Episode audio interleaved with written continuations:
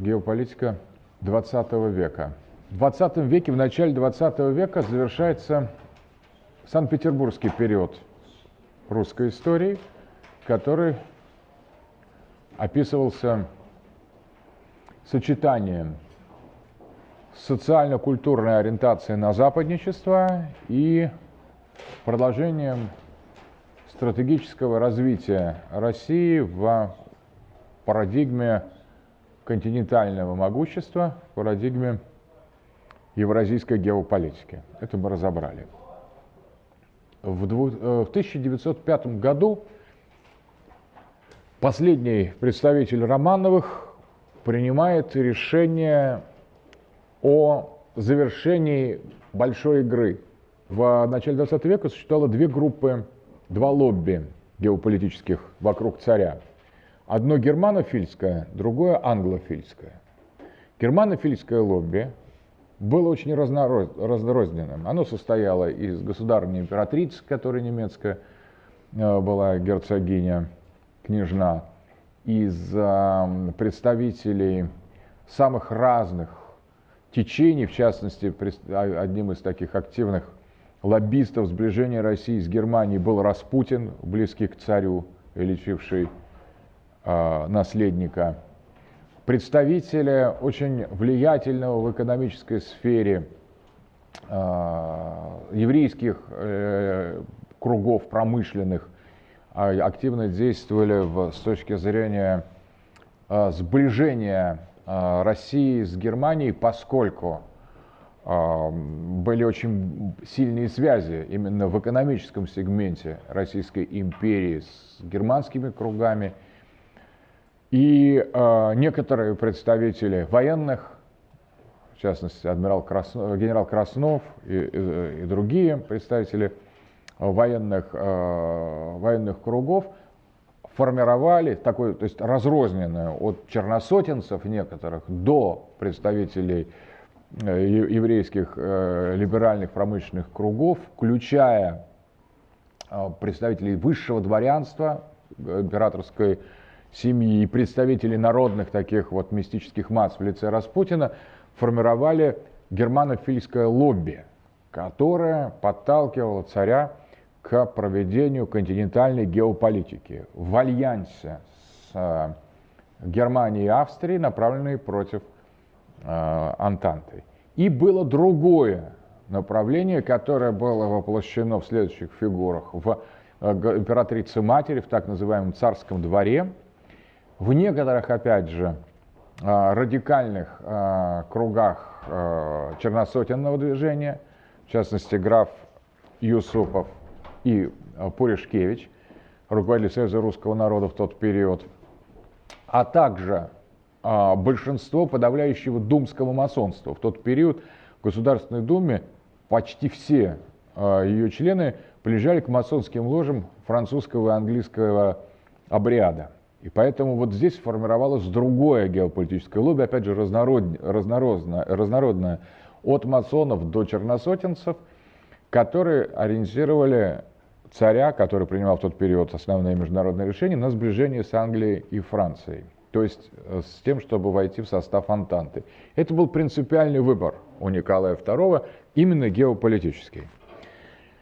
После неудачной войны с Японией, которая была континентальной силой, но с которой на самом деле опять же англичане ловко стравили Россию, а англичане и американцы для того, чтобы ослабить нас на восточном направлении, остановить нашу экспансию не позволить сложиться Российско-японскому союзу, а были и у такого союза сторонники, как в России, так и в Японии. Именно это был континентальный союз. А, морская дипломатия здесь победила. И вот здесь очень интересный момент. В 1905 году сторонники а, вступления России в Антанту, то есть сближение сухопутной России с морской державой, таласократией английской и с Антантой побеждают.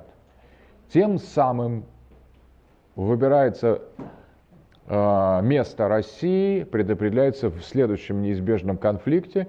И я, по-моему, говорил о том, что есть такое понятие, как влияние стартовых условий на исход сражения. То есть э, мы оказываемся в одном э, ряду, в одном а, в одном окопе с Антантой, с Францией и Англией. В данном случае Франция, это уже не наполеоновская Франция, это проанглийская, континент, а, таласократическая, морская Франция. Там же в США, пока еще в тот период второстепенная держава принимает участие в Антанте. И тем самым прекращается против наше движение в Центральную Азию. Русские говорят, мы больше не пойдем в Афганистан, царь, мы не будем больше угрожать империя, колониальным интересам Англии на всем протяжении э, евразийского пространства. Великая игра, Great Game, а, закончена. Мы переходим на сторону, заключаем договор о ненападении и даже о союзе, военном союзе с Англией. Таким образом, происходит некое противоестественное с геополитической точки зрения решение. Таласократия и талурократия заключают альянс. Россия – талурократия, чистая талурократия. Англия, Франция, Америка в тот период – чистая таласократия. Это морское могущество заключают между собой договор – о противостоянии континентальным телурократическим державам с Центральной Европы, Германии и Австрии. Что это означало? Это значило, что в такой диспозиции, в таких стартовых условиях конфликтной ситуации, еще задолго, там за 8-7 лет до начала Первой мировой войны, континентальные державы были обречены, потому что они были разделены между собой – потому что они были противопоставлены друг другу, и потому что э, в английской, англосаксонской дипломатии заведомо удалось поставить друг против друга те две силы, которые угрожали глобальной доминации таласократии. Таким образом, война, революция и конец э, романовского Санкт-Петербургского периода, конец Российской империи следует датировать не фактически 17-18 годом, когда это произошло, а вот этим 2005 годом, потому что как бы ситуация ни повернулась, выиграли или проиграли бы мы войну с Германией, а мы ее, в общем, почти выиграли на военном смысле, мы оказывались заведомо в противоречивой ситуации, в противоположной ситуации, и вот этот недальновидный поступок стоил России империи. Абсолютно точно так же на последнем следующем занятии мы увидим, что начало перестройки сближения США стоило второй раз Советской империи Горбачеву всего. Вот все решается не в реальных боях, как это не парадоксально. Мы там платим миллионы людей за ту или иную войну, отдаем жизни, территории, на огромные усилия, а все решается не здесь, все решается в этих стартовых условиях. Выбрал правильный альянс, заведомо выиграл. Выбрал неправильный альянс, ты можешь все силы приложить, ты заведомо проиграл. Как мы видели в Крымской войне – Россия не могла противостоять одновременно Османской империи, даже если она была не очень сильна, одновременно Англии, Франции при нейтралитете или даже чуть ли не поддержке этого со стороны наших континентальных союзников в лице Австрии. Но это обреченная ситуация. То есть вот в таких стартовых условиях, что бы мы ни делали, мы проиграем. Если мы начинаем войну с другими континентальными державами, Германии, и Австрии, на стороне таласократии, вот что бы мы ни делали, какие бы мы усилия ни предпринимали, нам конец. Конец, исходя из самой вот э, геополитической картины, базовой и изначальной. Вот это очень принципиально. Таким образом, конец э, большой игры был концом России. И надо было подождать совсем недолго, чтобы в этом убедиться. Первая мировая война, которую русские, Российская империя у немцев и австрийцев в значительной степени выиграла – поскольку в основные сражения мы так или иначе, э, так или иначе выиграли, после закончился, тем не менее, внутренним поражением, поражением России, гибелью империи, было перенапряжение, и англосаксонская дипломатия просто праздновала победу над своим главным фундаментальным противником. Таким образом, конец Российской империи, конец Санкт-Петербургского периода был связан не с проигрышем внешней войны против нашего непосредственного противника стран Германии и Австрии, против которых мы воевали в Первой мировой войне, а был связан с тем, что перенапряжение сил, работа откровенного, открытого про а, антантовского, англо-французского, думского масонства, внутреннее а, перенапряжение экономических, социальных, политических, а, продовольственных процессов привело к краху монархии. Соответственно, очень важно было убийство Распутина, человеком, который влиял на царя в значительной степени, проводя линию в прогерманском ключе.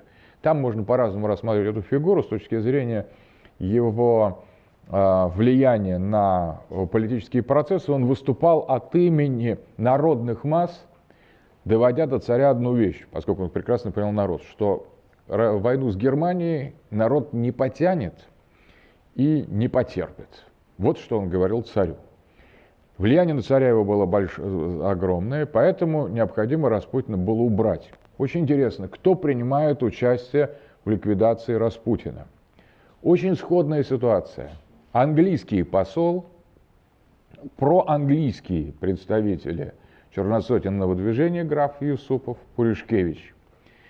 Именно те силы, которые просто напрямую работали в интересах Англии. Точно так же, как при убийстве Алекс... э, Павла мы видим английского посла, который непосредственно организует это мероприятие для изменения геополитических ситуаций, сходная картинам при убийстве Распутина. Его ликвидируют англичане в силу его прогерманского влияния. Видите, как геополитика помогает понять нам некоторые теневые стороны, заговоры такие смутные, непонятные интриги русской истории. Распутина убивают.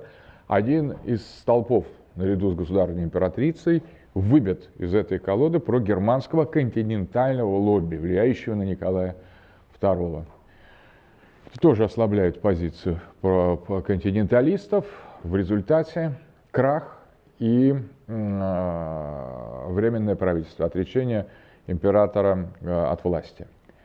Значит, это отречение от престола передает власть в руки кратковременному временному правительству, то есть тому думскому масонству, поскольку вся практически были депутаты Государственной Думы. Кстати, вместе, включая наших социологов Ковалевского и Екатерины Сорокина, которые были э, социалистами-революционерами, основателями российской социологии и тоже масонами. Это просто в качестве такой детали. И таким образом э, думское масонство после отречения сразу же декларирует одну идею. Война до победного конца. То есть это думское масонство, временное правительство, сохраняет лояльность таласократической Франции и Англии. Несмотря на то, что война, которая перенапрягла силы нашего государства и послужила в значительной степени причиной падения монархии, новое временное правительство заявляет, что верно союзникам. Верно вот этой таласократической ориентации Антанты. И требует новых и новых эшелонов, новых и новых войск, которые бросаются на э, Западный фронт для борьбы с немцами и австрийцами. Таким образом, если говорить о э, геополитической оценке Временного правительства того периода, практически все его так калейдоскопически сменяющие друг друга руководители, заканчивая последним Керенским, все имели ориентацию на Антанту. С геополитической точки зрения они стояли э, за борьбу с немцами до последнего конца. И вот здесь дальше возникает тот самая история, которую Солженицын в «Красном колесе» описывал как участие немецкого генштаба и Вальтера Николая в операции большевиков – большевики, представители довольно небольшого течения, радикального, экстремистского, которое было направлено на свержение всех, всех типов политической власти в, осуществлениях, в целях осуществления пролетарской революции, они в тот период, их лидеры, большинство находились за границей в бегах, поскольку они, каждый из них участвовали в тех или иных антиправительственных деятельности. И нем, немецкое военное руководство, полагая, что лидеры большевиков в такой ситуации, в условиях войны с Россией, смогли бы ослабить Россию, создают для них некоторые а, оптимальные условия для того, чтобы эти лидеры вернулись в, в эпоху временного правительства на территорию Российской, э, Российской империи, которая уже провозглашена республикой России, для ослабления э, власти, ориентированной на их противников Англию и Францию. Так большевиков запечатанный, сажают в запечатанный вагон, дают им деньги на проезд, а, какие-то, наверное, еще деньги на оружие, на, на листовки, на искру, и запаковав их, отправляют их в Россию. Едва ли немецкое руководство, Вальтер Николай, глава военной разведки Германии того времени, мог предположить, что засылаемые ими такие экстремистские силы способны ну, сделать нечто большее, нежели просто усугубить существующий хаос и помочь немецкому наступлению на восток. Потому что немцы, Германия, Австрия тогда находились в войне с Россией. Но оказалось, что это были очень талантливые люди, которые, воспользовавшись а, неразберихой после а, февральской революции, объявляют параллельную власть. Поскольку в революционной ситуации а, власти обладает тот, кто провозглашает, что он обладает, и способен защитить, соответственно, не получив никаких полномочий во временном правительстве, не имея никаких параллельных структур, способных управлять страной, большевики, даже будучи меньшинством в рабочих советах, Советах Санкт-Петербурга, потому что большинство там были левые эсеры, они начинают выступать от имени вот этой параллельной власти. Вообще несмотря ни на что.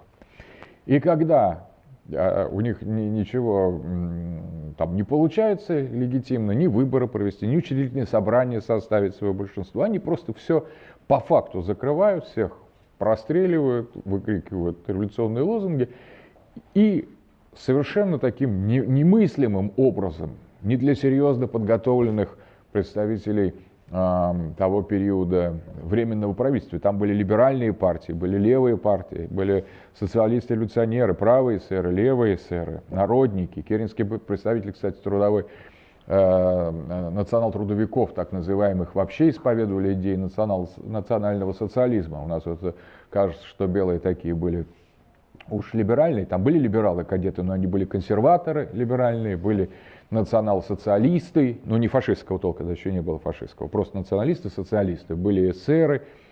И э, вот все это имело реальное э, проникновение в общество. Эсеров было, по-моему, если не ошибаюсь, 5 или 6 миллионов членов эсерской партии в тот период. А большевиков вообще не было. Они до этого как бы были в эмиграции, занимались революционной деятельностью. Они были очень решительные, очень смелые, интересные, такие фундаментальные люди, но представительства, даже миним, минимального, они в России не имели. Вот что тоже интересно.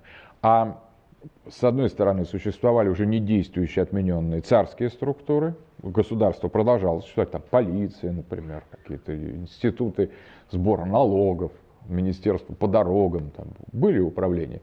Были политические, демократические такие, зачаточные институты, как партии, тоже были.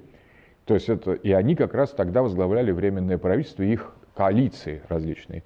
И была маленькая группа большевиков, у которых не было ничего, ни власти, ни государства, ни сторонников их, поскольку большевики ориентируются на городской пролетариат. А в тот период, если вот говорить пропорционально, с социологической точки зрения, городского пролетариата в России не было.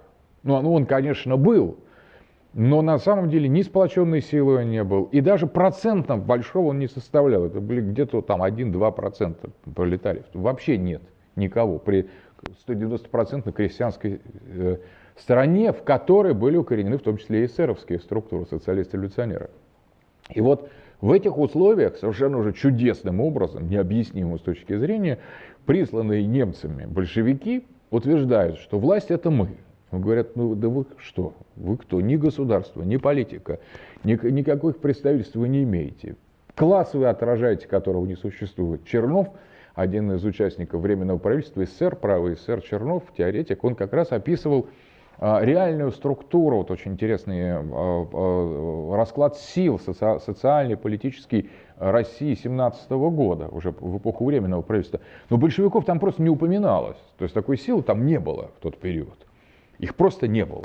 Никак не было. Ни заговора у них не было, ничего. Это была группа совершенно оголтелых таких вот фанатиков, которые говорили, есть такая партия. Им говорят, да какая партия, где у вас там партия? Они говорят, подождите, есть. Немедленно все сдают свои мандаты. Им говорят, да какие мандаты, вы кто такие? Мы вооруженные отряды пролетариата, отвечали большевики. И в конечном итоге, вот, э, как мы знаем в истории, эта группка абсолютно таких без, безграничных фанатиков с специфической психикой, они, им удается захватить власть, несмотря на то, что у них нет никакой легитимности, включая демократическую и политическую легитимность, вообще никакой. Ни легальности, ни легитимности. Просто они действительно захватывают власть, объявляют о том, что учредительное собрание, как чудом надеюсь, что за них кто-то проголосует или они подтасуют, но им дается ни проголосовать, ни подтасовать. Просто все равно за них никто не голосует. Тогда они разгоняют это учредительное собрание, говорят, идите вон. А другие политические силы, там, Спиридонова, которую выбрали, которая создавал фракцию, она говорит, ну как, идите вон, мы политические представители народа. Вот мы справились с монархией не для того, чтобы нас тут же просто какие-то странные люди с улицы просто говорили, что караул устал, и теперь нам надо идти в тюрьму из парламента. А, но большевики настояли на своем и не слушали Спиридонова, и никого больше вообще не слушали, и так захватили власть. Просто захватили власть по факту. Это на самом деле имеет, ну, не имеет, наверное, аналогов в мировой истории, потому что даже когда дворцовые перевороты, там есть какие-то династические а, ориентиры, либо какие-то группы, лобби. Но большевики действовали в одиночку, они ни на кого вообще не опирались, ни на каких германов, филов о власти. Они просто пришли и захватили власть. Вот таким решительным образом. Ленин и Троцкий в основном, два человека, которые в первую очередь перешагивали через все через всякую логику, через утверждая, что кому необходима революция, и они ее осуществили. Ленин с Троцким, буквально два человека такой бешеной энергетики захватили власть в гигантской империи. Но это уже такие, можно об этих исторических событиях очень много говорить. Нас интересует геополитический результат большевистской революции. Мы видели, что Первая мировая война Россия выступала на стороне антанты таласократии. Мы видели, что это могло при, прийти только к краху. Крахом это и закончилось. Вот захватывают власть большевики. А большевики, как ни странно, которые вообще не выполняют никаких там договоров ни с кем и никогда, вдруг действуют очень рационально в этой ситуации. Нас прислали немцы, вот мы на немцев и будем работать. И они прекращают войну с Германией, заключают Брест-Литовский мир. Троцкий заключает. Рапала, Брест-Литовский мир, Россия отказывается от всех своих э, завоеваний, которые они, мы получили, от всех своих позиций на Западе, отдавая немцам и австрийцам все, что те хотят.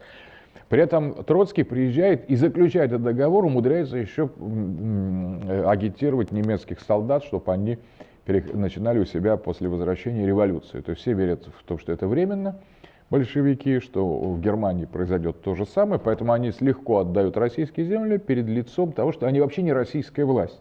Большевики не мыслят себя России, российской властью, они мыслят себя носителями мирового пролетариата, которые готовят глобальную революцию, и временно захватив власть в России, они экспортируют эту революцию в Европу, после чего наступит эпоха мирового коммунизма. Так искренне считают, ну, по крайней мере, скорее всего, считают Троцкий, Ленин и большевики. Поэтому они спокойно отдают немцам, которые привели их к власти, любые звания, поскольку они не собираются особенно задерживаться в России. У них перспективы мировые. Захватив власть в России, они хотят захватить власть такие же персонажи везде. И действительно создается Баварская республика, Советская Баварская республика в Германии, где такой же кризис наступает после войны.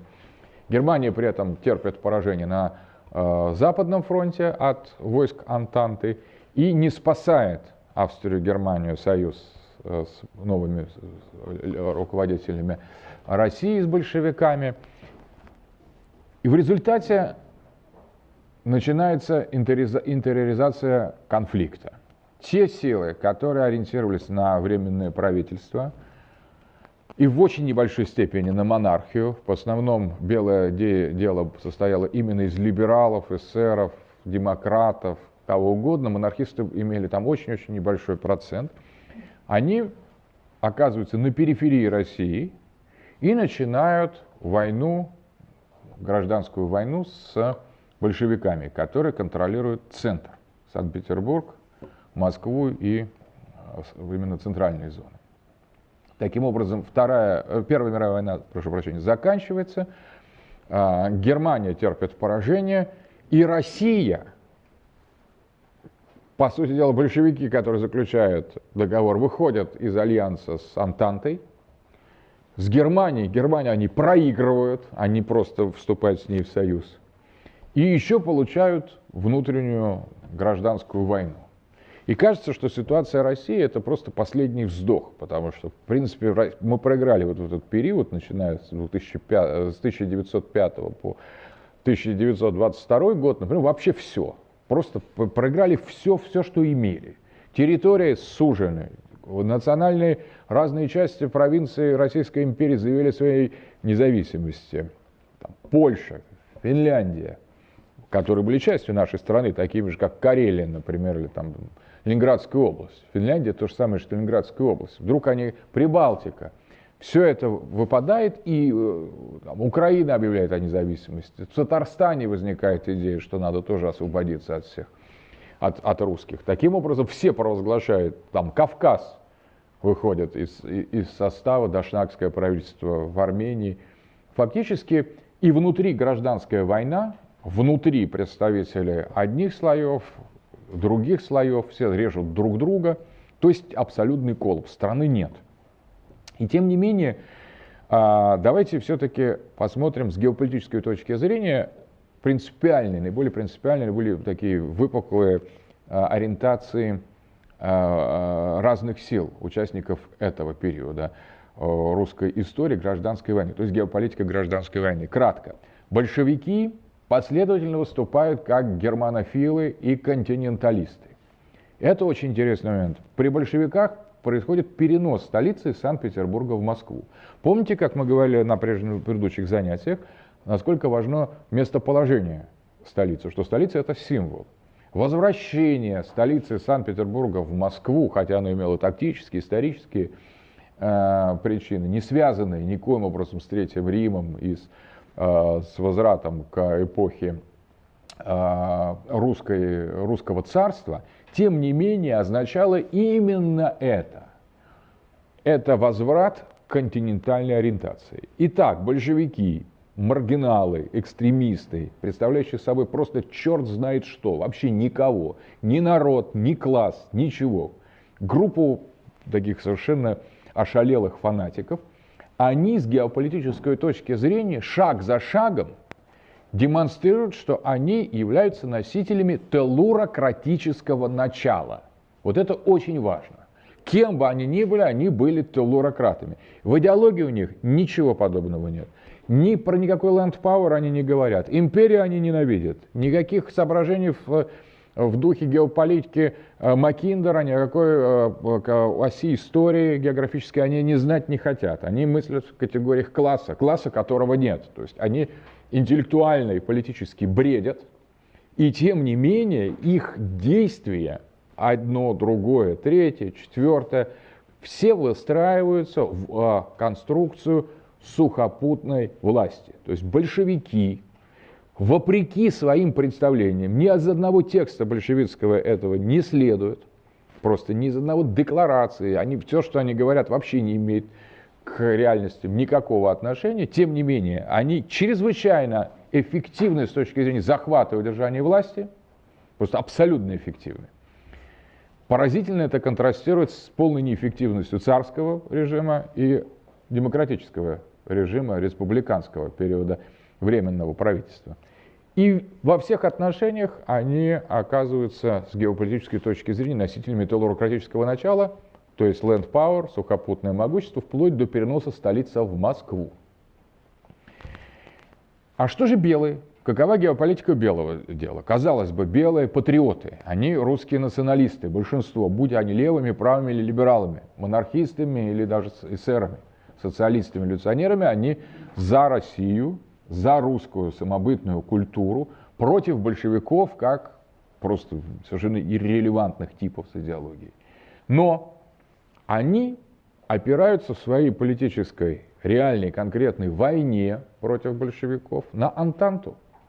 Они контролируют до какого-то периода морские э, территории, то есть они, э, их база прилегает к, с одной стороны на Дальнем Востоке, к Владивостоку, на юге, в Крыму, и опираются на оккупационные силы Антанты, Англии и Франции.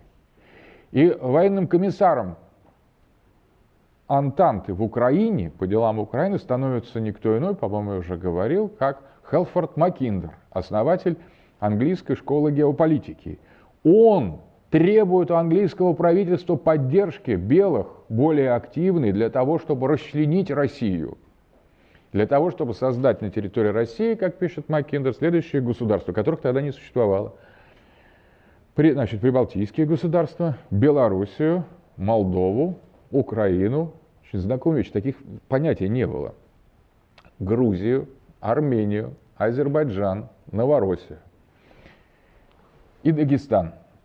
Великий Дагестан, который, в который входит Северный Кавказ. Вот что это такое? Это, этого не существовало. Это английский комиссар по делам Антанты, требующий поддержки белого дела в России, э, требует денег у своего собственного правительства. Таким образом, белое движение с точки зрения геополитики, несмотря на патриотические, подчас очень справедливые и верные лозунги, является выразителем э, таласократии, является пособниками атлантизма и разрушителями территориальной целостности России.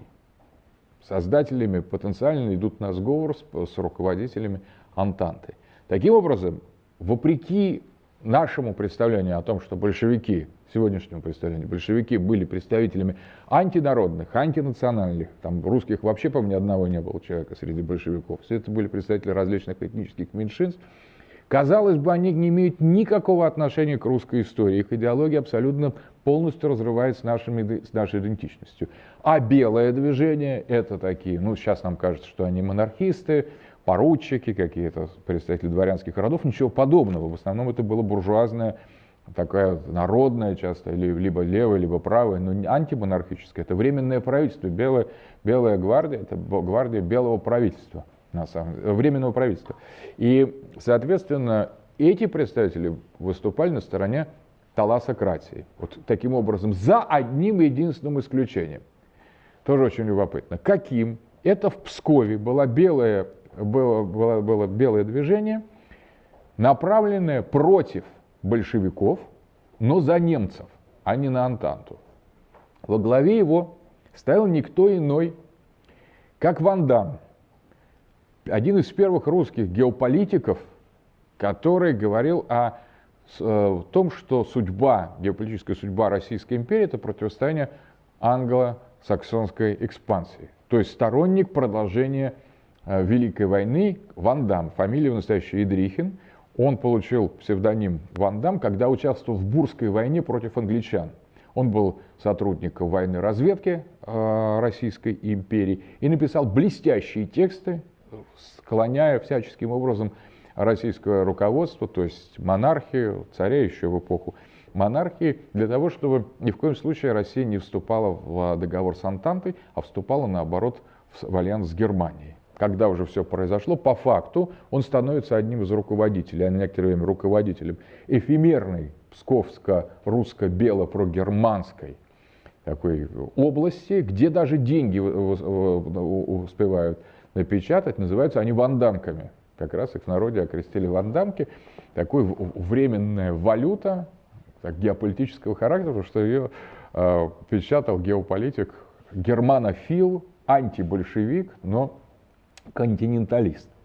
Это единственное исключение в белом деле, которое было, это были белые, ориентированные на Германию, а все остальные белые были ориентированы на Антанту. Еще одна интереснейшая вещь, что в, в составе э, южного крымского сегмента белогвардейского движения, где э, Струве был Э, министром иностранных дел, помощником министра выступает очень интересный человек, Петр Николаевич Савицкий.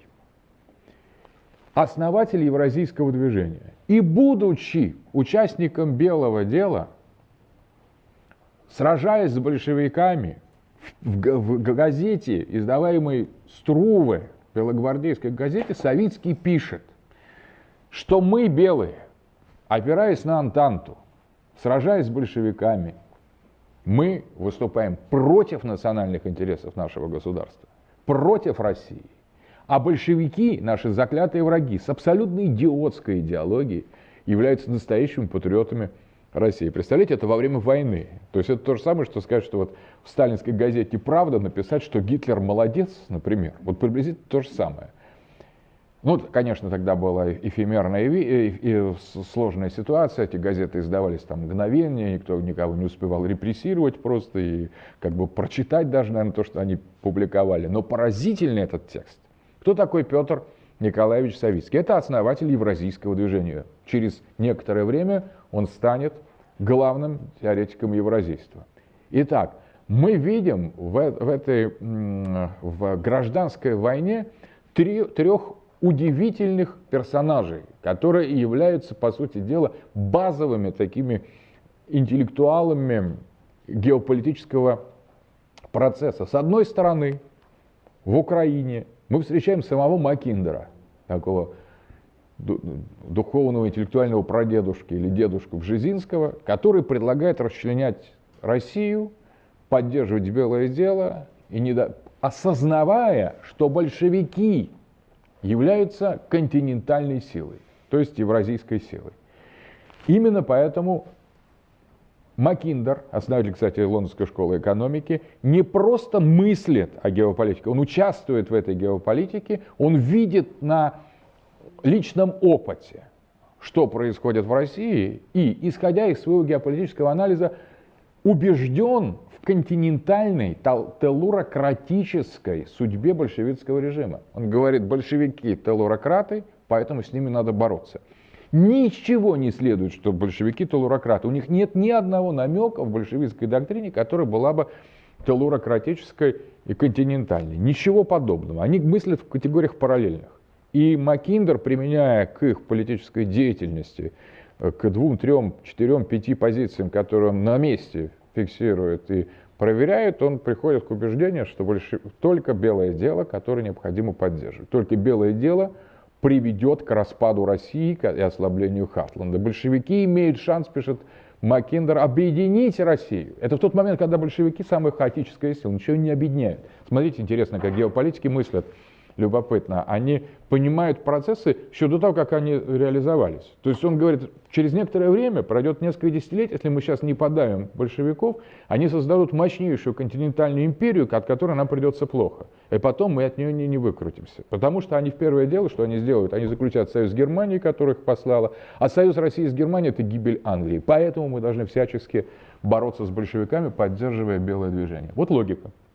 Вот мы часто знаем, что он был абсолютно прав, но вот он сидит тогда вот в Украине, 18, 19, 20 год, 19 год, и он видит что? Он видит каких-то беженцев, ходаков, тачанки мимо него с махновцами, анархистами проезжают, там цыпленок жареный, кого-то самогонка. То есть вот он не видит ничего из того, что потом на самом деле а, станет исторической реальностью. Но он смотрит не на поверхностную сторону событий, он смотрит на в суть вещей и совершенно дает справедливый, справедливый анализ тому, что будет. И сожалеет потом, что его не выслушал. Он выступает перед британским кабинетом министров, требуя немедленной серьезной помощи а, белому делу. Его не слушают, говорят, что ваши идеи не верны.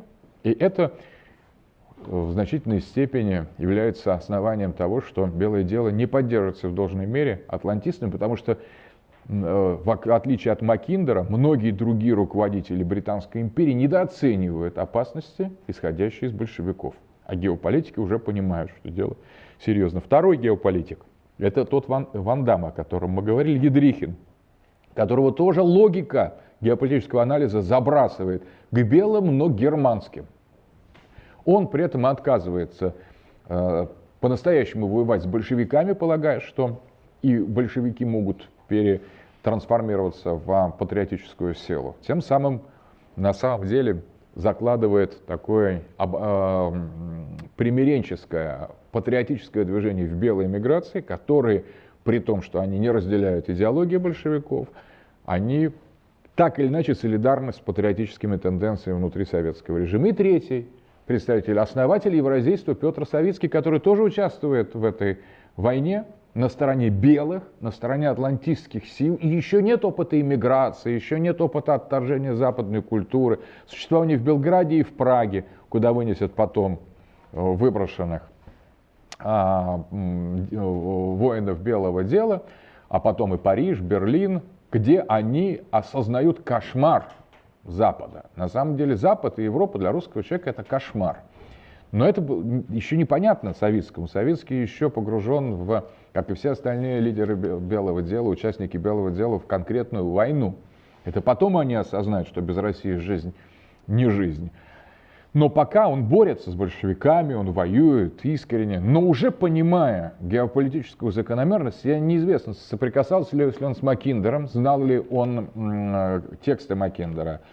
Чуть позже, когда в эмиграции, уже в первые годы, Савицкий будет писать тексты евразийской геополитике, который свидетельствует о том, что тексты Маккиндера он знал. Но никто не может исключить, что находясь в одном и том же лагере, они и лично не встречались. Я этого не знаю, мы, нет информации. Но на самом деле нельзя исключить, что он э, не был в курсе, не был знаком лично с Маккендером. То есть вот это пересечение, э, зародыш российской геополитики, которая связана с, непосредственно с советским, возможно, инициация в геополитику была со стороны как раз Маккиндера, поскольку они одно время находились по одну сторону баррикад. И, конечно, занимаясь международными делами, вот этом в эфемерном белом правительстве Врангеля, и будучи помощником министра иностранных дел Струве, я не исключаю, скорее всего, конечно, Советский был в курсе вот этих расчленений России и тех условий, которые диктовала Антанта, ее представитель, Верховный комиссар в лице Маккендера. Итак, вот что решается в этот период в любом случае. Кто победит в белом Э, в войне белых и красных. С идеологической точки зрения это одно, а с точки зрения геополитической это другое. Красное – это телурократия, это объединение континента изнутри. Белые – это таласократия, это невольные заложники Антанты, англосаксонских сил. Поэтому судьба России зависит от того, будет ли у нас континентальная интеграция, вернемся ли мы вот после этого смутного времени революции на континентальный, а, континентальную орбиту сухопутной державы, либо мы будем расчленены и поставлены под контроль морскому могуществу. Мы уже сегодня знаем, что победа большевиков в гражданской войне и то, что большевикам красным удалось объединить под своей эгидой всю территорию бывшей а, Российской империи, или почти всю, на самом деле это факт исторический.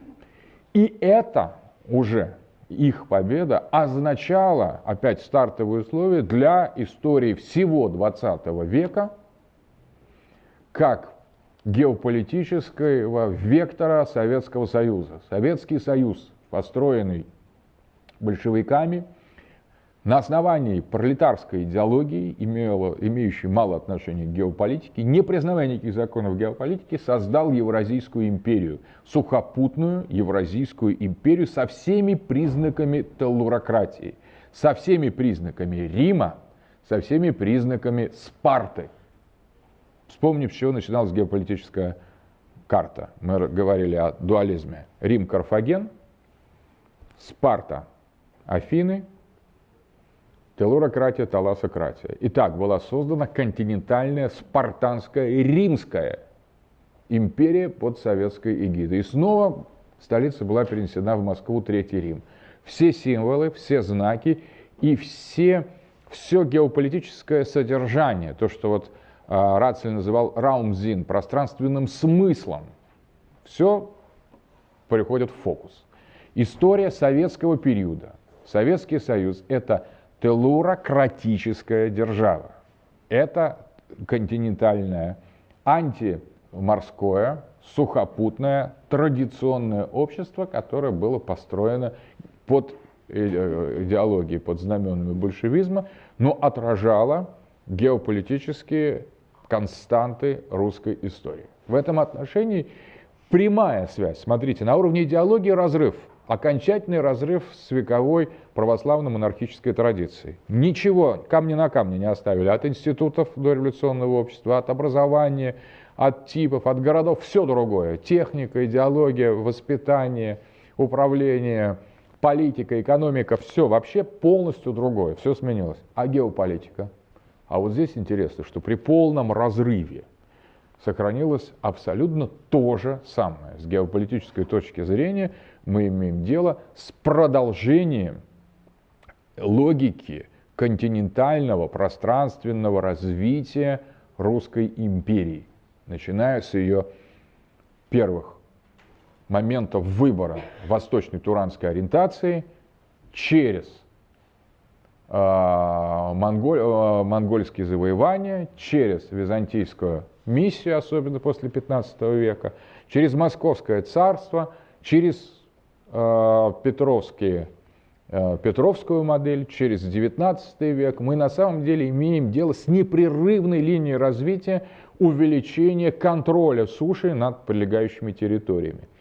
И кульминация этого является сталинское правление. Сталин – это кульминация геополитического Советского Союза, максимум экспансии, который мы только можем достигнуть, мы достигаем при Сталине.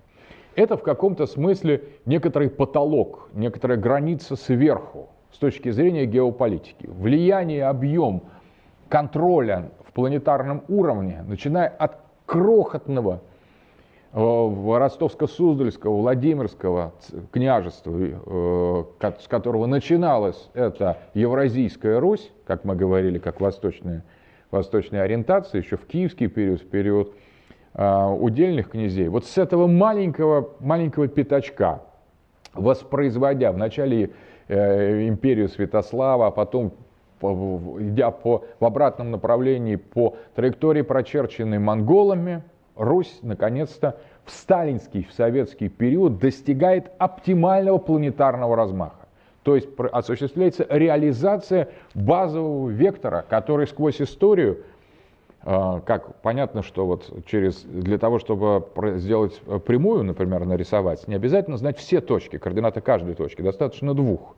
И мы проведем. Точно так же мы можем проследить этот вектор сталинский как прямое продолжение того вектора, по которому шла Россия сквозь историю.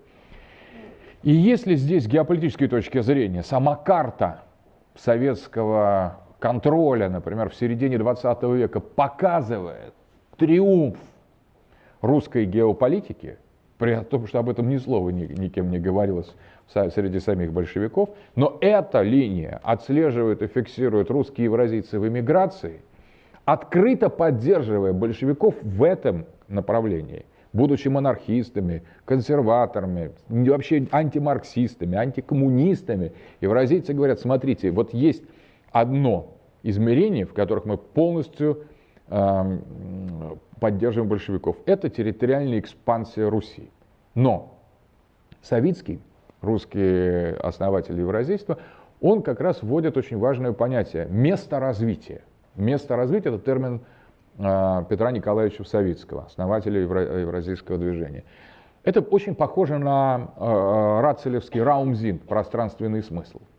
То есть место развития, место развития.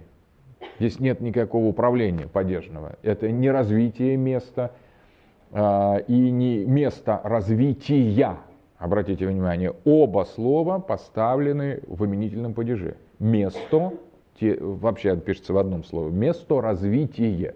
Это не алогизм. Каждый, здесь нет управления между ними. То есть смысл что-то термина этого места развития, что каково место, таково и содержание тех процессов, которые в этом месте происходят. Ну, условно говоря, большевики, как это применить конкретно? Большевики контролируют Евразию и ее увеличивают. Кем бы ни были большевики, как бы они ни мыслили себе, себя самих и весь мир – это место, которое они контролируют, если они это делают хорошо, будет думать за них, будет развиваться по собственной логике, будет подталкивать их совершать те поступки и те решения, которые никак не вытекают из их доктрины. Вот применительно к анализу советского периода термин евразийский место развития идеально подходит э, ко всему. Ну, например, даже в доктринальном ключе. Маркс считал, что э, революция большевистская в России невозможна. Почему? Потому что нет пролетариата в достаточной мере. Ленин говорит, возможно, ну мы начнем и дальше продолжим. То есть революция в одной стране возможна волевым образом. Но уж когда дело доходит до построения социализма в одной, да еще и не индустриальной стране, тут даже ближайший сторонник Ленина, который Троцкий, говорит, ну этого точно невозможно, это уже не марксизм совсем. То есть, тем не менее, Сталин говорит, вы, товарищ Троцкий, не понимаете ничего. Я просто все понимаю, что возможно и социализм в одной стране построения, и вообще возможно все. На самом деле Сталин становится выразителем вот этого места развития. Марксизм отдыхает. Уже первая поправка вносит э, Ленин с Троцким, который просто, на самом деле, опрокидывает логику Маркса на практике, но доказывает, что это работает прекрасно. И второй момент, Сталин, создающий государство в условиях, где его просто социалистическое создать невозможно, он на самом деле становится выразителем места, выразителем той страны, той империи, которая его на самом деле как бы поставит, ставит в центр исторического процесса. Так место действует вопреки тому, кто на этом месте находится. На этом месте, на территории Евразии, стоят большевики с определенным сознанием. И место развивает самого себя, как оно развивало через разные идеологические формы расширения. Место хочет расширяться. Русская империя, сухопутная империя, до этого Туранская империя, Евразия хочет расширяться, хочет укрепляться. Здесь возникает уже некая пространственная воля, которая навязывает себя и свою логику тем, кто, тем людям, которые живут на этой территории. Ландшафт вступает в свои права, сухопутная телурократическая модель начинает превращаться в самостоятельную фундаментальную историческую энергию. И, конечно, в ходе этого развития евразийского телурократического места открываются определенные стороны самого э, социально-политического процесса.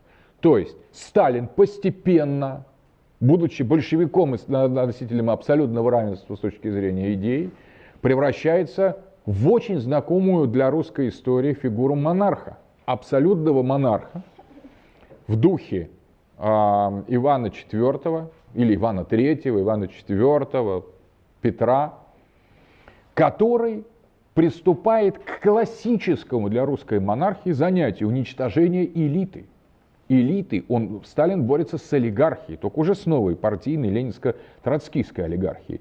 И, по сути дела, в 30-е годы начинают уничтожать тех, кто пришел под эгидой новой элиты. Сталин говорит, есть я и народ, и между мной и народом вот эти старые большевики, которые затесались и претендуют на то, что они тоже должны влиять на политику, это уже слишком. Есть я, говорит Сталин, это уже немало. Есть народ, и это тоже неплохо.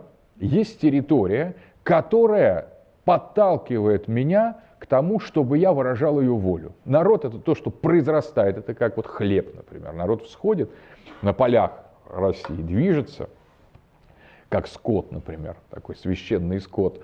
И я стою над этим и пасу, как пастырь. Пастырь добрый, пасу этот народ, взращиваю этот хлеб, а тут старые большевики. Зачем они нужны? И старых большевиков начинается такое планомерное истребление. Гораздо более масштабное, технологичное и объемное, чем истребление Иваном IV боярской элиты. Но другие условия, другая идеология, другие методы.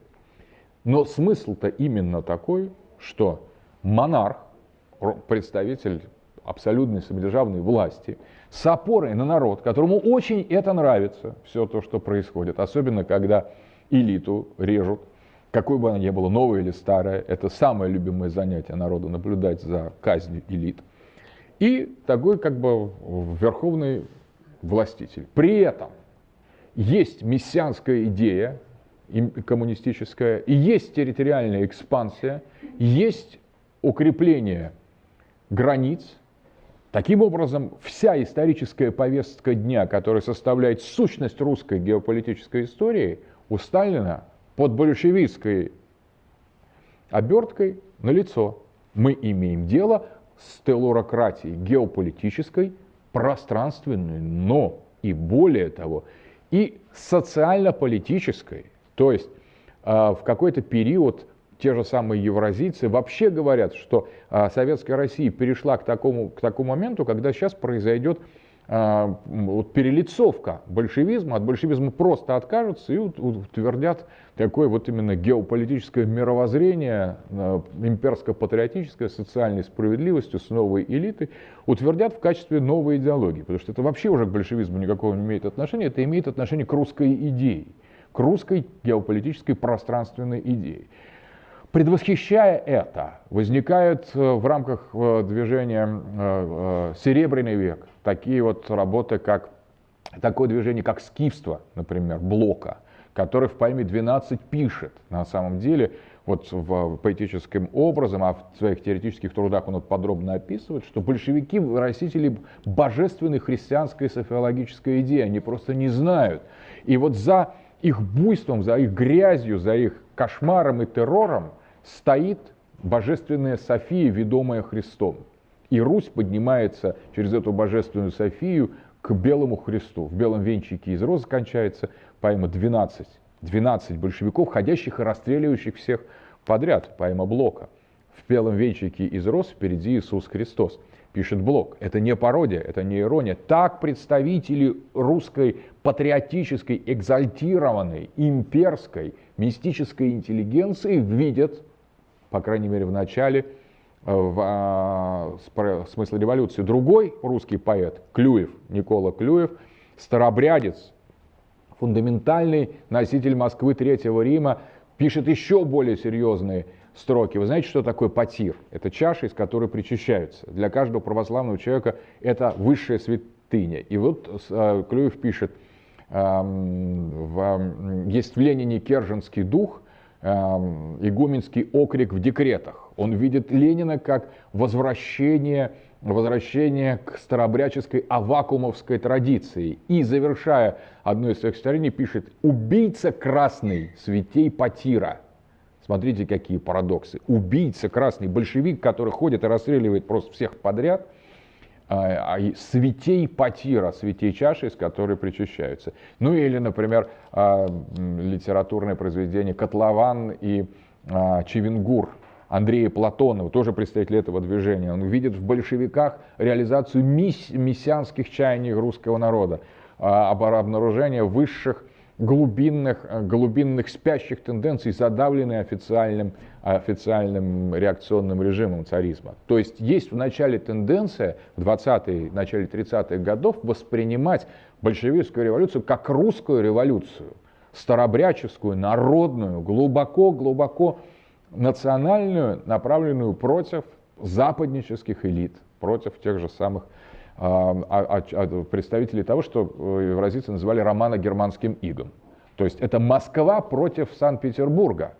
Москва, возвращающаяся народная, русская, такая народно-самодержавная, архаическая Москва, выбивающая западный, разрывающий западный кафтан и двигающаяся к мировому, к созданию мировой империи справедливости, к идеалу Тютчева скорее, о православной мировой империи, но только под советскими, под советскими знаменами. Вот такого рода а, грезы русской интеллигенции, которые длятся еще лет 10 после революции. Несмотря на то, что большевики говорят, да нет, это полная поповщина, это чушь, мы имеем в виду просто вот там индустриализацию и все, и больше ничего.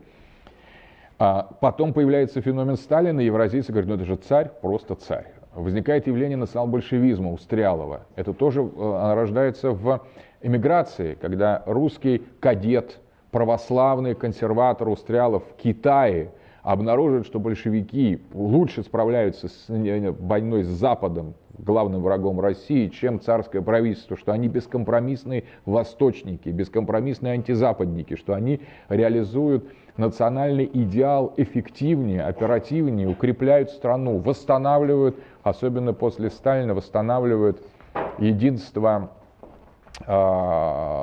государства, потому что вначале, конечно, в этот период все, лет, все разъезжается по швам, но Сталин все собирает. Он закрывают все национально такие сепаратистские тенденции, все оказываются очень скоро в ГУЛАГе, и создается огромная, мощная русская сухопутная телурократическая империя.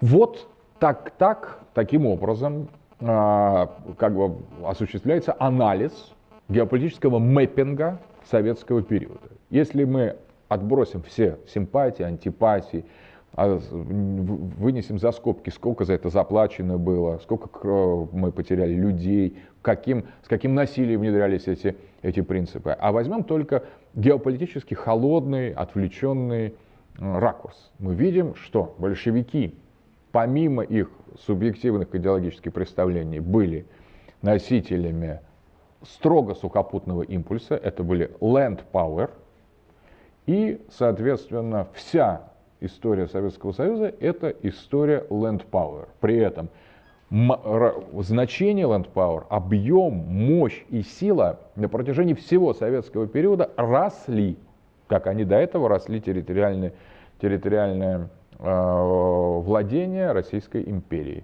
Это был путь вверх, геополитический вверх строго и однозначно между такими периодами войн, периодами э, смут, периодами революции, которые, конечно, вели к утрате геополитической мощи. И в следующий раз Россия заходила на новый виток. Вот если мы представим себе, э, например, карту как нечто живое, наложим несколько слоев, мы увидим, что а, а, Россия похожа на сердце, которое сжимается и разжимается, сжимается и разжимается. Смутное время наши владения сжались мы приходим в себя, мы начинаем расправляться. И вот в каждом биении этого сердца, сердце становится все больше и больше. Потому что мы сужаемся, а дальше распространяемся шире. Потом опять сужаемся, потом еще шире. И вот при Сталине в середине 20 века русское сердце территориальное расширяется уже на полмира. Мы уже начинаем захватывать с собой, с собой всех. Просто что уже пол Европы восточной, да, куда у нас мы никогда руки не доставали, наша в Африке, там какие-то наши про, просоветские земли, Куба, э, Вьетнам, Китай братский, мы как бы действительно по-настоящему русское сердце начинает двигаться на, на, на полмира. И, конечно, поставленный в геополитический ряд наших исторических событий, если не обращать внимание на идеологию, а смотреть на более глубокие вещи, мы видим непрерывность русской истории. Сжатие, разжатие, систола, диастола, как в, э, в физиологии, сердечное сжатие и расширение. Вот это на самом деле русское сердце бьется в геополитическом контексте. Здесь надо теперь э, обратить внимание на геополитику Второй мировой войны. Следующая такая подтема в советском периоде. И здесь мы видим, что накануне есть два сценария накануне Второй мировой войны э, распределения сил, как и накануне Первой. Одна, одна тема – это э, Советский Союз в союзе с Гитлером и в союзе с фашистской Италией, континентальный блок. Об этом говорит, открыто к этому призывает Карл Хаусхофер, геополитик в Германии, влиятельный чрезвычайно. И с нашей стороны пакт Риббентроп-Молотов, который предполагает альянс фашистской Германии с советской Россией для противостояния капиталистическому Западу. Что это такое с геополитической точки зрения? Идеологию мы откладываем с точки зрения места развития. Континентальный блок, э, альянс двух теллурократий. И если мы представим себе, история, конечно, не знает сослагательного наклонения, но вот мы представим себе, мы же как в математике, в геополитике, что это происходит. Альянс складывается. На завтра Англии, Америки, Франции, капитализма, Макдональдса, прав человека больше нет. Все. Есть только русские и немцы, которые спокойно движутся по всему пространству планеты в своем национальном или менее национальном социализме. Все. Англии конец, есть только глобальная толурократия. Америки конец, Евразия финально торжествует. То есть этот проект авто, как стартовые условия, автоматически ведет к триумфу России. Даже если бы мы с немцами потом, после победы общей, и столкнулись бы в каком-то конфликте, это уже было совершенно другое. Это был бы конфликт между там, близкими родственниками, а не между с, с участием третьей таласократической силы. И в этой великой войне континентов это гарантия победы. Только реализация этого проекта Риббентроп-Молотов. Был он, не был всерьез, с обоих сторон, и Сталин, который отказывался верить до последнего, что война с Германией возможна, и заключение пакта Риббентроп-Молотов, и идея Хаускофера как сознательного геополитика с немецкой стороны, который сразу говорил, что если Гитлер заключит, э, начнет войну с Советским Союзом, это конец Германии. Просто можно, не надо даже воевать, можно сразу похоронить Германию, если э, Германия будет воевать на два фронта. С Англией, Америкой с одной стороны и с Россией с другой. Поэтому надо делать выбор. Хаускофер говорил, либо, если Германия хочет выиграть, она может выиграть либо в альянсе с Таласократией, с Западом против Советского Союза, да, как в Крымской войне, она, вот Запад может, Европа может победить Россию, либо в альянсе с Россией против Запада. Но не только на, на два фронта. Два фронта, все, Германия не существует, как независимой страны. Теперь Хоскофер когда-то говорит, 30-е годы стоило столько крови проливать, немецкой, русской, славянской, европейской, еврейской, стоило для того, чтобы убедиться, что геополитики абсолютно правы. Их анализ, он просто он без, такой безотносительный. Хоускофер не очень любил большевизм, ненавидел большевизм. У него было сложное отношение к евреям, хотя он был женат на еврейке, а, тоже патриотке немецкой. Но, тем не менее, нельзя его упрекнуть, что он был советским агентом или любил вот руководителей э, советских. И тем не менее, он умудрялся в нацистском, российском режиме Гитлера, в котором за подобные высказывания просто можно было тоже пострадать. Не так, как у нас, конечно, но можно было. Он даже э, в своих выступлениях пишет, Хаускофер, последний раз, когда он виделся с ним, с Гитлером в 1939 году, я говорю, мы кричали друг на друга. Представляете, вот кто-то на Сталина попробовал бы покричать у нас. Это, конечно, хорошо кончится. А это ничего для Хаускофера. Его сын еще в 1944 году, Альберт Хаускофер, принимает участие в заговоре против Гитлера, заговоре, заговоре Штауфенберга. Соответственно, а, история такая, что геополитики в Германии, такие как Карл Хаускофер, понимают, что необходимо заключить а, альянс именно с Советским Союзом, и Хаускофер пишет программную работу «Континентальный блок», ось Берлин, Москва, Токио это ось победы. И если э, Германия выступает против Москвы и против Лондона и Вашингтона, ну тогда просто можно реквием по Германии петь уже сейчас. Как, кстати, кто бы ни победил, в результате это кончится очень плохо, считают английские геополитики, поэтому их главная задача – стравить Германию с Россией. Вот основная задача. Снова, как в Первой мировой войне, стравить две континентальные державы. Об этом пишут Маккиндер уже накануне Первой, Второй мировой войны, как он участвовал, писал об этом накануне Первой, накануне Второй. Все повторяется.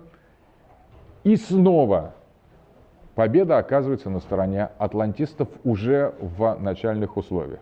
Кто бы не победил во Второй мировой войне, если Германия будет воевать с Россией, это конец, отложенный, может быть, оттянутый, но конец сухопутному могуществу. Все. Так оно и было. В данном случае Германия выступила на, две, на два фронта, начала атаку на нас.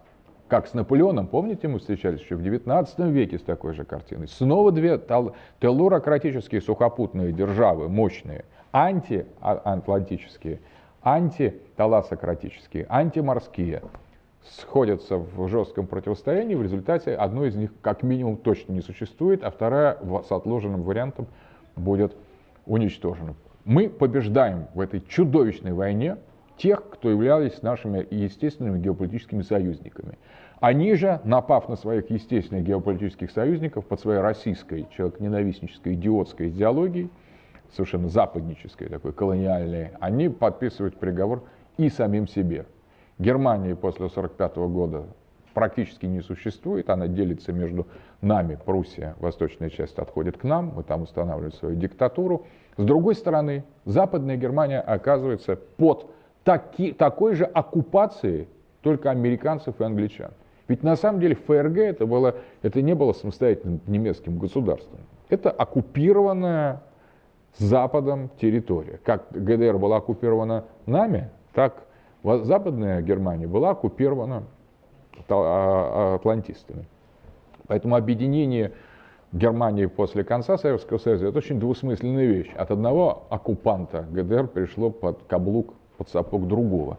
Никакой политической свободы в Германии до сих пор, естественно, нет. Это не самостоятельный игрок. Там есть экономика, но там нет а, политической субъектности, которая была изъята у немцев по результатам Второй мировой войны, где немцы переоценили свои возможности и были лишены права участвовать в реальной политике. Ну, по делам, потому что на самом деле они совершили множество преступлений на этом пути. Но э, вопрос следующий. Мы выиграли эту войну, и альян, э, союз с нашими союзниками, с Англией и Америкой, продлился, как обычно, недолго. То есть, как могло представить себе, после этого периода, как только мы раздавили совместно немцев, поделили Европу, мгновенно геополитика опять вошла в свои собственные права. И возникает геополитика холодной войны.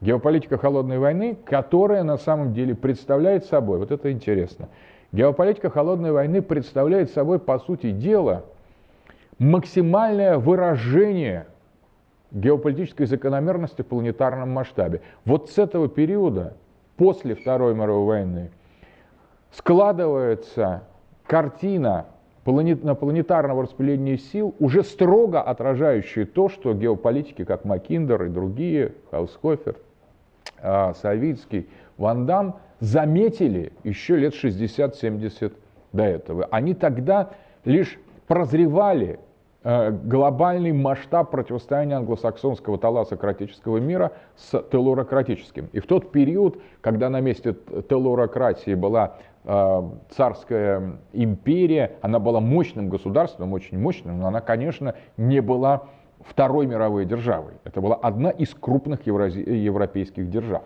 евразийских держав. Так вот, по результатам Второй мировой войны в мире выстраивается строго два полюса, два лагеря.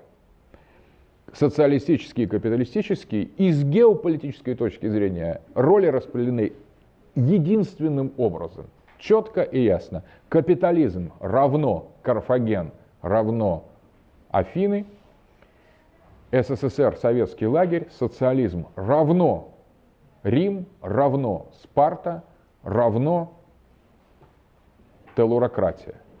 Таким образом, два начала геополитической истории, которые были рассеяны, рассредоточены, разбросаны в древней истории, именно во второй половине 20 века приобретают глобальный характер. То есть, по сути дела, двуполярный мир, двухполюсный мир, его карта, распределение его сил, друзей и врагов, социалистических и капиталистических государств представляет собой наглядное, прямое, но наиболее убедительное, такое эвиденциальное, эмпирическое проявление законов геополитики. Геополитическая сущность большевиков, которая была не очевидна, демонстрирует свою телорократическую природу.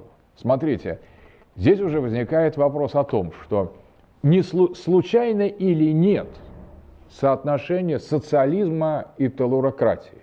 Оказывается, что в пик а, расширения и экспансии этого сухопутного советского комплекса на самом деле распределение двух идеологий, социалистической и капиталистической, по сути дела, практически жестко совпали с географической и с геополитической картой. С самого начала мы говорили об этом процессе мэппинга, то есть картирования, картографирования различных концептов. Ну, конечно, понятие социализм и капитализм прижить в сфере экономики, политики и идеологии, не прижить в сфере географии. Но карта холодной войны, двуполюсного мира показывает полное тождество – геополитики с ее терминами телурократия и таласократия и вот этих двух социально-политических учений. Капитализм и социализм. Социализм таким образом обнаруживает свою телурократическую природу, в то время, когда капитализм обнаруживает свою таласократическую природу. Соответственно, между Римом как принципам традиционного общества, жесткой иерархии, этики, военной этики, жертвенной этики, как между типом спартанцев, которые полностью ориентированы на военно-дисциплинарные модели социальной организации, и теллорократиям утверждается на новом этапе тождество. То есть социализм есть Рим, социализм есть сухопутная модель, социализм есть справедливость, есть военно, военно-жертвенное общество, ориентированное на достижение высшей миссии. И как был священный Рим, так вот идея священной справедливости, справедливости равенства всех людей, э, социальной взаимопомощи становится некой миссией вот этого социалистического лагеря. В то время, когда Карфаген с Молохом, с его нанятой полностью наемной армией, с его идеей технического развития и, и смены ценностей, его коммерческой торговой природы древний Карфаген заново через Венецию, через Голландию, через торговую Британскую империю заново находит свое выражение, именно культ Молоха в глобальном капитализме. Таким образом, противостояние двух систем. Вначале, обратите внимание, в начале, до 1945 года, до, до конца Германии, было три глобальные идеологии. Либеральная, фашистская и коммунистическая. Они между собой находились в сложном соотношении. Нацистская или фашистская идеология была менее социалистическая, чем социалистическая, более либеральная, но с другой стороны более социалистическая, чем либеральная. И вот это идеологические различия – капитализм, национал-социализм и социализм, тоже удивительным образом накладываются на три геополитических, географических сегмента.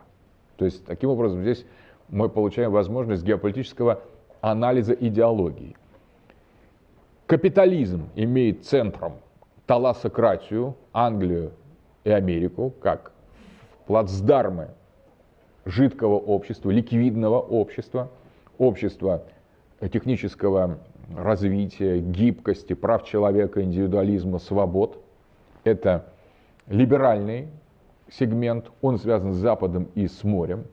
Промежуточный европейский, особенно в эпоху, в пик, например, завоевания, влияния гитлеровской Германии, почти вся Европа, как и в эпоху Наполеона, была под телорократией промежуточного толка. То есть она более социалистическая более сухопутная, чем морская, но по отношению к сухопутному социализму она, конечно, более морская, чем сухопутная. Вот это промежуточный характер национал-социализма, он виден географически, геополитически и идеологически. Потому что можно сказать так, что в национал-социализме германском или в фашизме есть элементы э, капитализма, сохраняет частную собственность, но есть элементы социализма, ограничения на крупную частную собственность, усиление государства и влияние государства на, за, на, над промышленностью, постановка национальных интересов выше частных.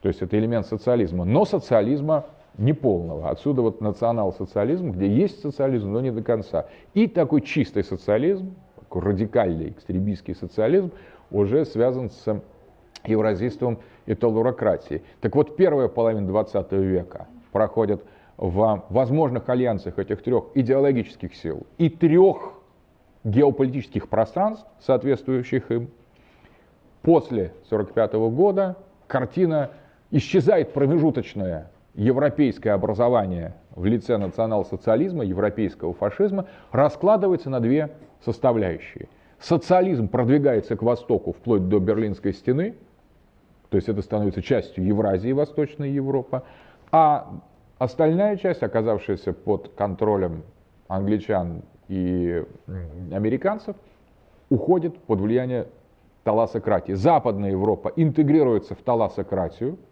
поэтому становится базой для американского размещения американских ракет. То есть это становится просто ультралиберальным оплотом. И хотя Европа пытается в эпоху Деголя что-то этому противостоять и найти опять какой-то третий путь, опять отвоевать свою самобытность между э, э, Советской Россией и Америкой, это, в общем, стратегически не удается. Все, в Европе либо ты коммунист, тогда ты за Восток, либо ты капиталист, тогда ты строго за Америку, за Англию и так далее. Промежуточного невозможно. При фашизме было другое. Фашизм говорил ни то, ни то. Ни либералы, ни коммунисты. Соответственно, Европа самостоятельно. Здесь уже так, таких позиций больше невозможно ни для одной страны, ни для одного политического движения, кроме маргинальных. Поэтому европейская модель идеологически разделяется на две составляющие, и географически Европа разделяется на восточную и западную, разделенную стеной. Соответственно, геополитика входит в свои максимальные права.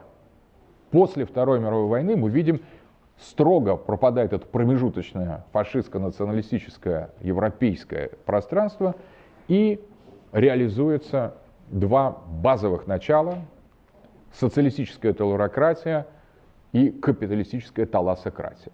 Этого не было. И когда мы начинали наше рассмотрение, мы еще геополитики из древних времен и с русской истории, мы не видели никоим образом ничего подобного.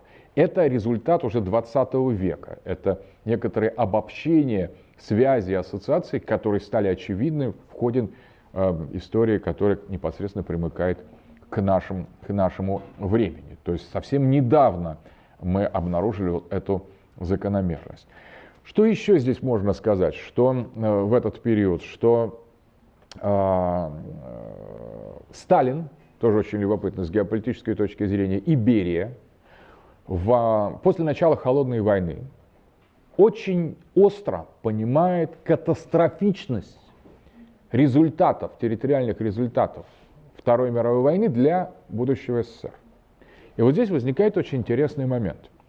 Здесь складывается определенная закономерность геополитического толка. Давайте посмотрим границы советского блока, хотя они самые большие за всю историю нашего влияния исторического, самые большие глобальные границы евразий, евразийского влияния, включая братский Китай и социалистические страны в Африке и в Латинской Америке.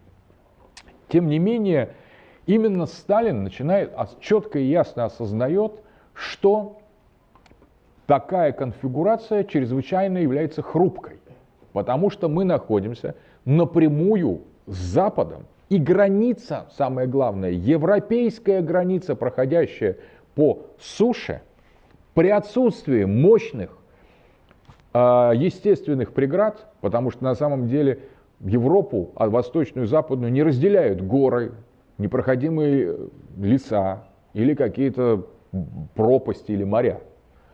С одной и с другой стороны живут одни и те же люди. Восточные немцы и западные немцы, по сути дела, представители одной и той же культуры. Хотя, конечно, восточные немцы это прусы, а западные представители несколько иного исторического пути, но все-таки это немцы. Ну и точно так же вся остальная Восточная Европа – это часть единого европейского пространства.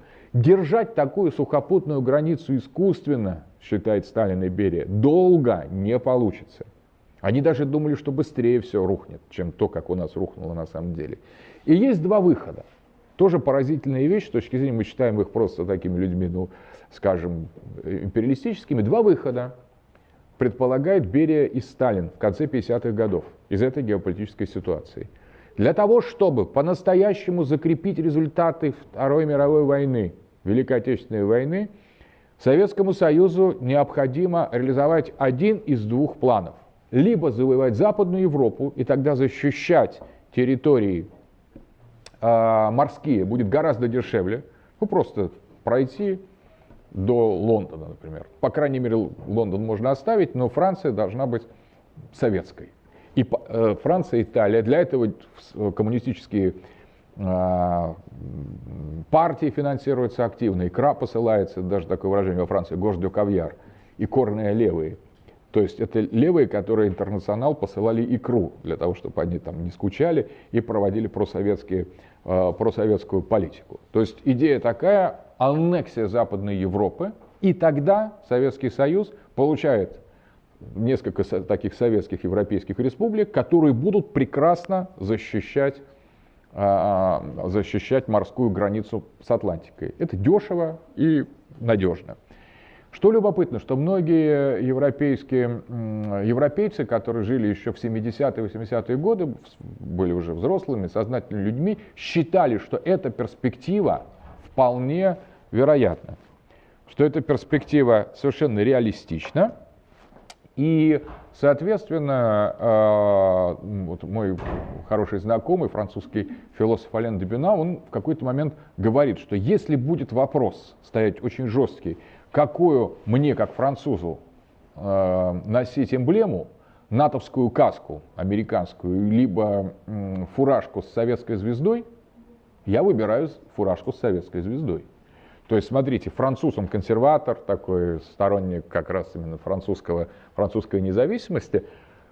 Всерьез в 70-80-е годы стояла возможность, перспективы создания евросоветской, евросоветского государства, Евросоветской империи от Дублина до Владивостока.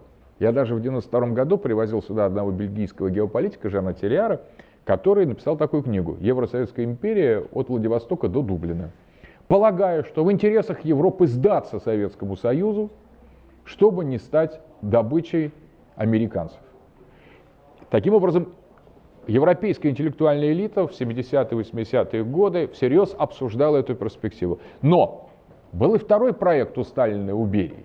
Это, наоборот, вывод советских войск из Европы и создание нейтральной, самостоятельной, безблоковой Европы, европейской Европы, которая только, самое главное, была бы не частью Варшавского договора, не частью НАТО. И вот Сталин таким образом демонстрировал не то, что он кровожадный хочет все захватить, не только это, вернее, это одна версия, именно кровожадная версия. Но вторая версия была наоборот, вывод советских войск из Европы вместе с выводом натовских войск. Превращение, так называемый проект финляндизации Европы. Европа, которая возвращается к нейтральному, пол, полусоциальному, по социалистическому, полукапиталистическому пространству, но прекращает быть зоной угрозы для советских интересов.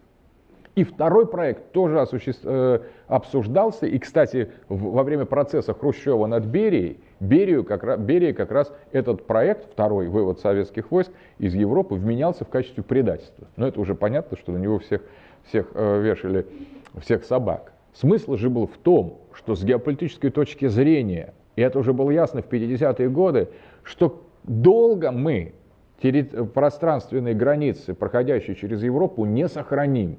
Нас либо потянет там на запад, либо захочется иметь большее количество сыра, там, либо идеологическая борьба, либо мы просто не выдержим этого противостояния самостоятельно, и поэтому надо либо захватывать Европу, одна версия, и тогда все будет в порядке, тогда у нас будет сыр, весь сыр наш, либо наоборот выводить оттуда войска.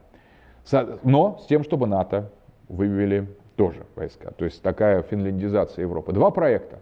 Либо то, либо другое. Иначе конец Советскому Союзу, считал Сталин в, 50, в конце 40-х, в начале 50-х годов.